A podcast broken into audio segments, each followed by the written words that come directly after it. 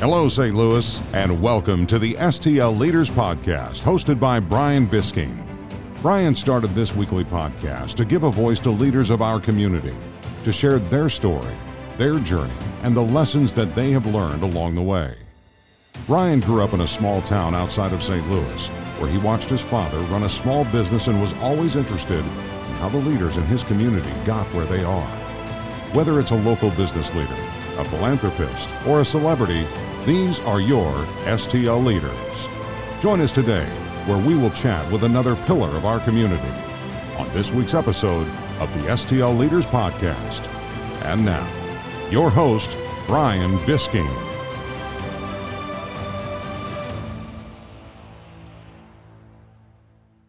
Hello, St. Louis, and welcome to this week's episode of the STL Leaders Podcast.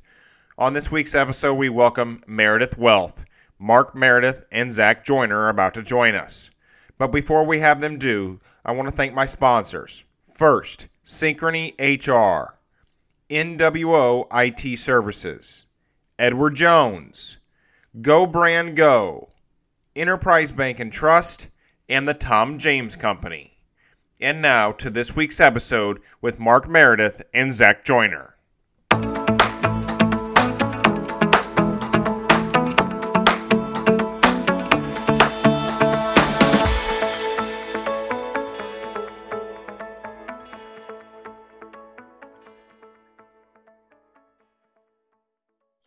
Mark Meredith, Zachary Joyner, welcome to the STL Leaders Podcast. I appreciate you guys coming on today. Good morning. Thanks for having us. Absolutely. Happy to be here, Brian. Yeah, absolutely. I'm glad you both could join. This is actually the first podcast episode I've ever done with uh, with multiple guests, so uh, which should be fun and interesting. But I'm excited to have you both on today. Obviously, Zach, you and I have known each other uh, a very, very long time. I don't even remember yep. when when we met each other. Probably grade school, somewhere in that area. And so, uh, appreciate you coming on. And Mark, it's a pleasure to meet you a few weeks ago, and excited to kind of dive in on Meredith Wealth. Great. So I always kind of start with my guest um, in the beginning. And so I know you guys have had different paths that have led to now Meredith Wealth, but let's kind of start there. Talk to us about starting the business and what made you decide to start it, Mark. Yeah, sounds great. Well, initially, I was a financial planner for about eight years at a community bank over here in Illinois. And I always had a vision that there was a better way to structure and operate the advisory business. I didn't think that financial advisors should receive commissions from their clients. I didn't think they should charge based on assets under management. I thought there was a lot of potential conflicts of interest uh, running those types of businesses.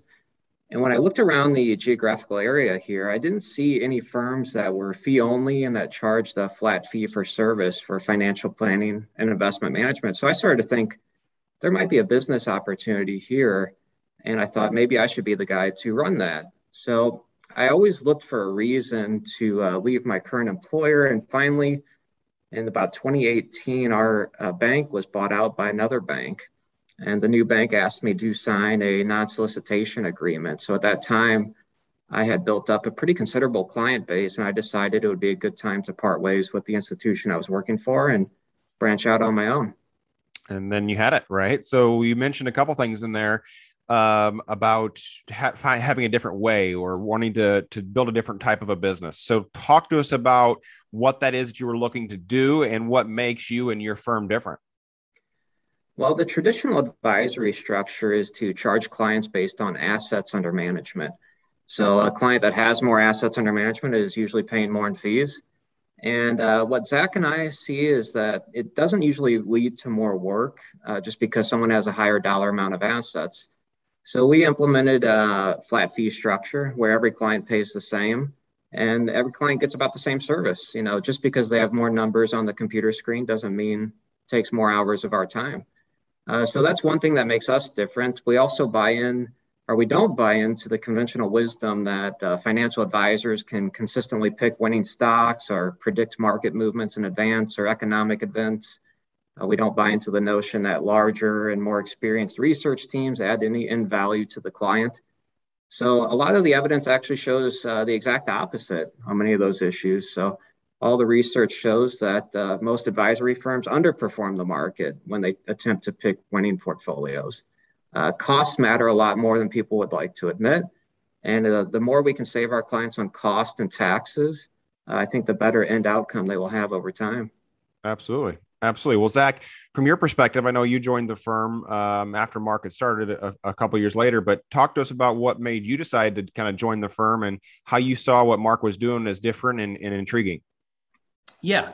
Well, uh, so, you know, Mark and I had uh, uh, met a couple years ago, just after he had uh, started the firm. And, you know, we were obviously uh, in the same industry, in the same geographic location. So, uh, we just started talking and um, you know i had at that point was was considering maybe starting my own firm as well and um, you know he explained to me how he had got up and running and his fee structure at that point and it just seemed like what i wanted to do was what he basically had already done um, and, and, at that point it was just a uh, just kind of waiting for the right time um, uh, to, to kind of link up yeah. And it uh, it happened, you know, sooner than than expected. You know, two years later, um, we're already at a point where uh, Mark was at capacity, so um, it made sense for me to to kind of plug in and uh, and take on uh, most of the newer relationships. But you know, working at other uh, firms that I that I have, uh, I've I've kind of seen that you know the value that customers get in this industry is uh, is pretty level in, terms of the the planning service. You know, we all have we all have our our planning software. We all have our technology that we use, and you know, we, are dealing with the same tax laws, the same estate planning laws, uh, the same markets. Um, so really, there's not a lot of you're not going to see a big uh, difference in you know portfolio returns, for example, between firms. Right? Everyone's kind of it's a level playing field from that extent. So the the fee structure is really where I see the biggest value in a uh, a client's relationship with a wealth management firm, and that flat fee structure is just I think that's just the uh, what sets us apart, and that's where the biggest value add uh, to our client base is. Yeah, absolutely. Well, let's talk about Mark. You know, starting the business, there had to be some challenge that kind of came up when you you know you leave a big institution like you were at, and then you you start your own business. And you know, I, I have business owners and CEOs on this podcast all the time, and everybody has challenges when they start their business, and and continue to have challenges as we go through you know through life. But when you look back when you started this back in 2018, what were some of those challenges that you were faced with that you had to overcome? Well, that's a period of my time I really would not want to relive again. uh, but the there was many challenges. You know, about eight hours after I left my old firm, I was served with a cease and desist order from my former employer. Uh, I was wrongfully accused of violating my employment agreement there. Um, you know, I turned to uh, expert attorneys to help with that and navigate that situation. Uh, just shortly later, about two months, we had a very traumatic birth experience of our second child, Cecilia, and we ended up in the NICU for about 10 days. Uh, she did make a tremendous turnaround and ended up being okay, but uh, I was still bringing over clients at that time and working remotely from the NICU. I'm not sure if uh, some of the clients knew that or not but uh, we really had no choice but to make it work. You know, uh, I thought, you know, if I don't make this work, I'm not going back to work at another institution. But the the biggest change I would say was you're going from a big institution with 400, 500 employees, and now you're on an island all by yourself, and you're trying to bring over 100 clients all at once, and there's no one there to help. And I did put myself in that situation voluntarily, and I don't regret it but it, it was a big shock to the system all at once. And I ended up losing 15 pounds my first two weeks of work. I didn't have time to eat or think about eating. And uh, I think after my daughter was born, I lost uh, half the hair on my head. So, well, I mean, to, but to your point about going from a big institution with 500 employees to living on an island by yourself, I mean, I think a lot of people who are listening to this episode who have either started a business or um, or done anything along those lines probably felt very similar, right? You you go from having operations and processes and teams in place to now it's now it's you. Now you're the leader of the firm and it's now your responsibility to make sure it works right? Because you got you got people at home to answer to and clients to answer to and things along those lines. So um, you know, I, I, would imagine that you know some of those challenges, like you say, you look back, you don't regret them. But I bet you, you look back, you might have done some things a little differently. Going, you know, if you had to do it all over again. Yeah, there's probably no doubt about that. Um, you know, I, I initially had second guesses, you know, for the first few weeks, but everything started to click very quickly after that, and uh, it was well worth the extra stress at the moment. Absolutely. Absolutely. Well, let's talk about the future of the firm. Talk to me guys about kind of the goals of the firm and how do you guys see yourselves growing and, and growing markets marketplace? Yes. so um, my initial goal was to get to about 120, 130 clients on my own and then figure out the future at that point. So recently I did get to my client capacity limit that I self-imposed. And I thought, you know, I have a good opportunity here to continue growing the business beyond myself. And I found a person that I really trusted that could help do that. So I decided uh, to reach out to Zach and see if he was interested in still working together. And that's when I brought him on. So the goal now is to uh, build Zach's client base up to 100 plus clients and uh, really just grow one advisor at a time after that. Absolutely. Zach, you have anything to share on that?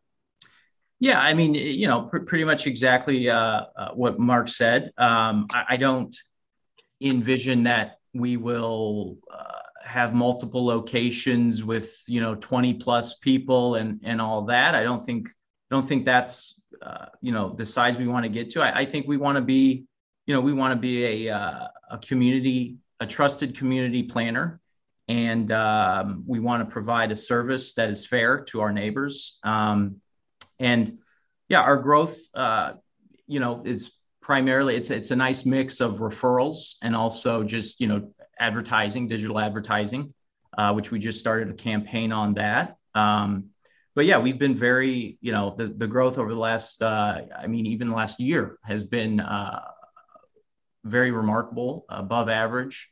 Um, and uh, we want to maintain that. Yeah, that's great. That's great. And now, for a quick break, we bring in our sponsor, Enterprise Bank and Trust, member FDIC. Enterprise Bank and Trust knows that every business and every person is unique. That's why they get to know you in a way that the large financial institutions don't. They are our banking partner here at the STL Leaders, and I highly recommend that you check them out. To learn more, visit enterprisebank.com. And now, back to this week's episode of the STL Leaders Podcast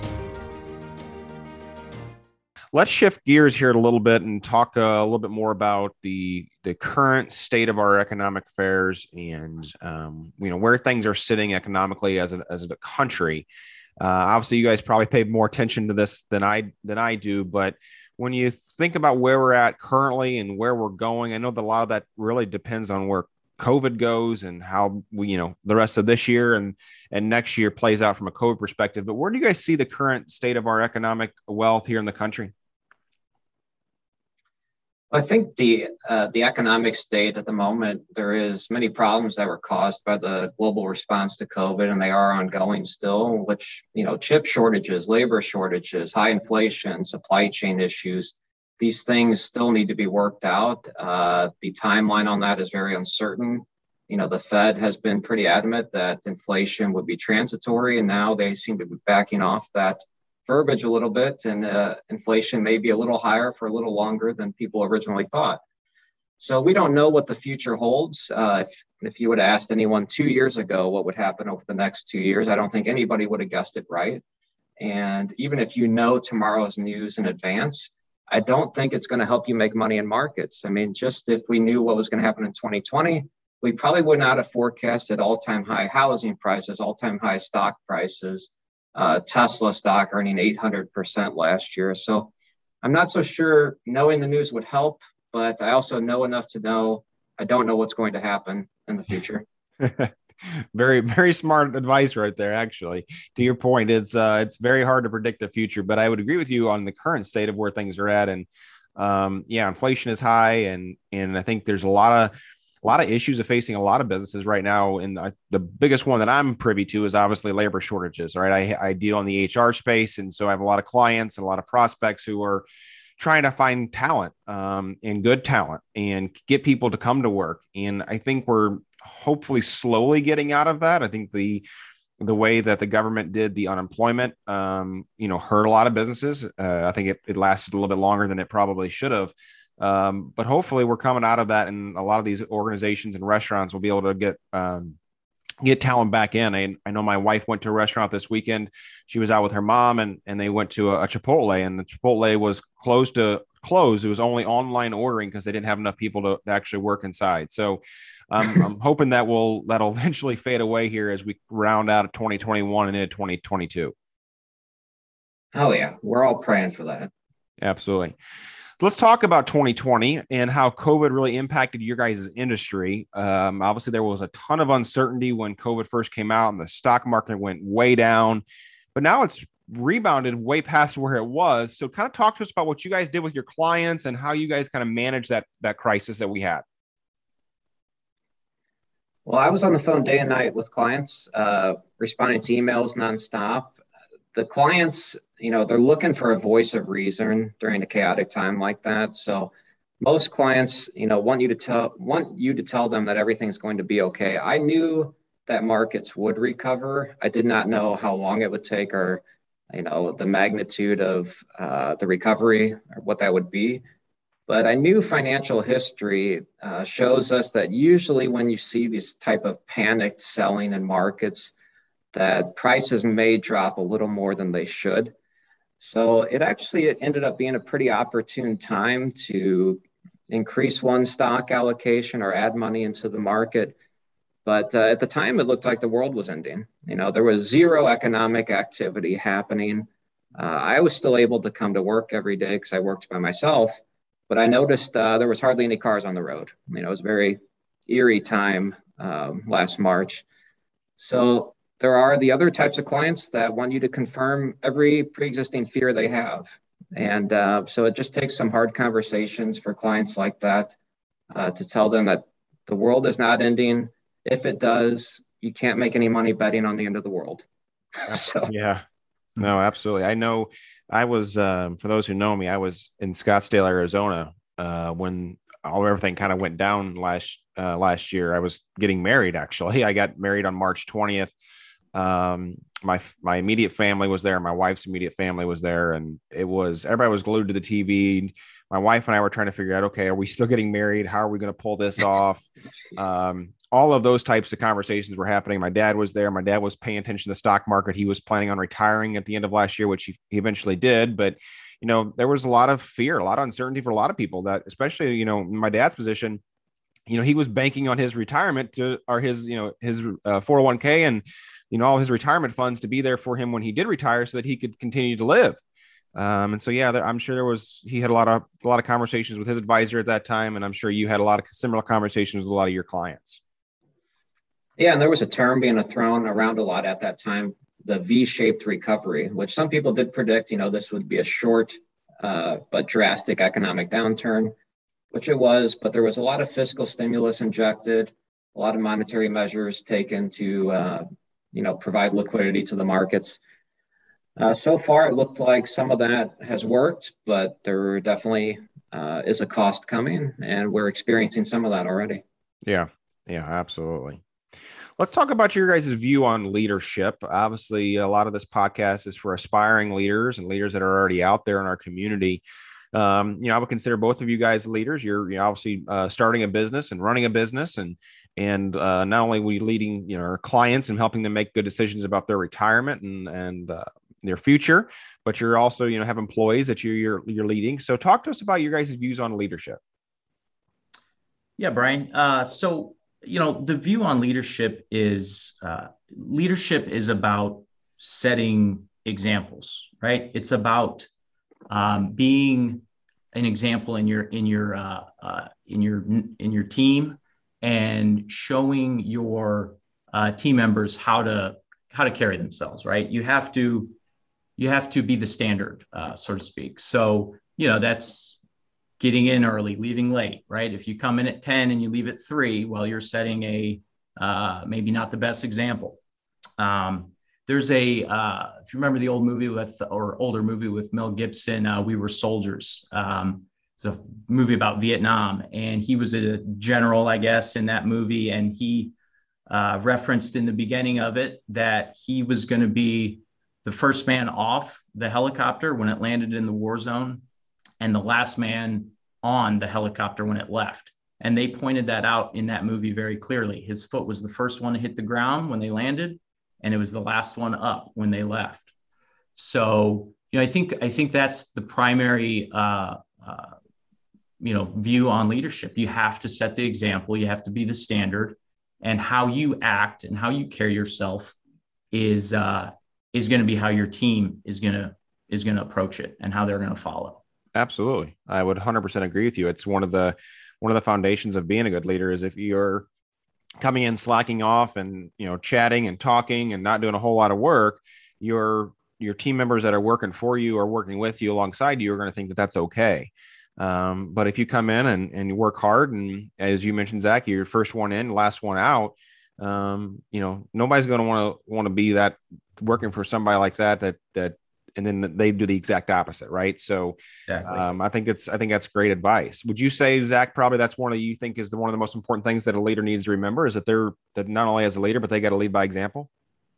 Yeah, that that's that's exactly it. I mean, it's it's a uh, it's a situation where you're obviously you know people are looking at you right to make the right decisions to to be the example and you have to understand that and you have to um, obviously uh, uh, uh, as well you, ha- you have to be a team approach to everything right? Not a leader also has to understand they're not solely responsible for the success. They're they're an integral part but it's the team working together that accomplishes the goals. It's it's bigger than one individual. Absolutely. Absolutely. Well i always you know people on this podcast sometimes will tell me that you know it's the, the biggest thing for a leader to remember is that the employees that they're employing are the ones who are actually leading the organization. Um, but if you lead as an as a leader, or you know, as a lead more as a manager rather than a leader, then your employees are going to look like you look at you just as a manager instead of you know giving them opportunities to to um, make decisions themselves and not micromanage them. All those all those things weigh into the factor of not only the company culture but the team environment, how hard somebody will work for the organization. So those are all great things to remember. Exactly.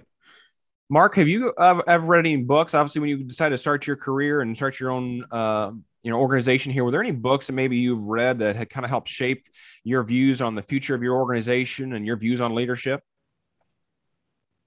Yeah, usually when I read, I stick to finance and economics, but uh, one book does stand out in that regard that I, I read some time ago. I, I, don't think I'm going to be the first person that ever mentioned this book on your podcast, but Dale Carnegie's How to Win Friends and Influence People, I thought had a lot of great insights into the realm of leadership.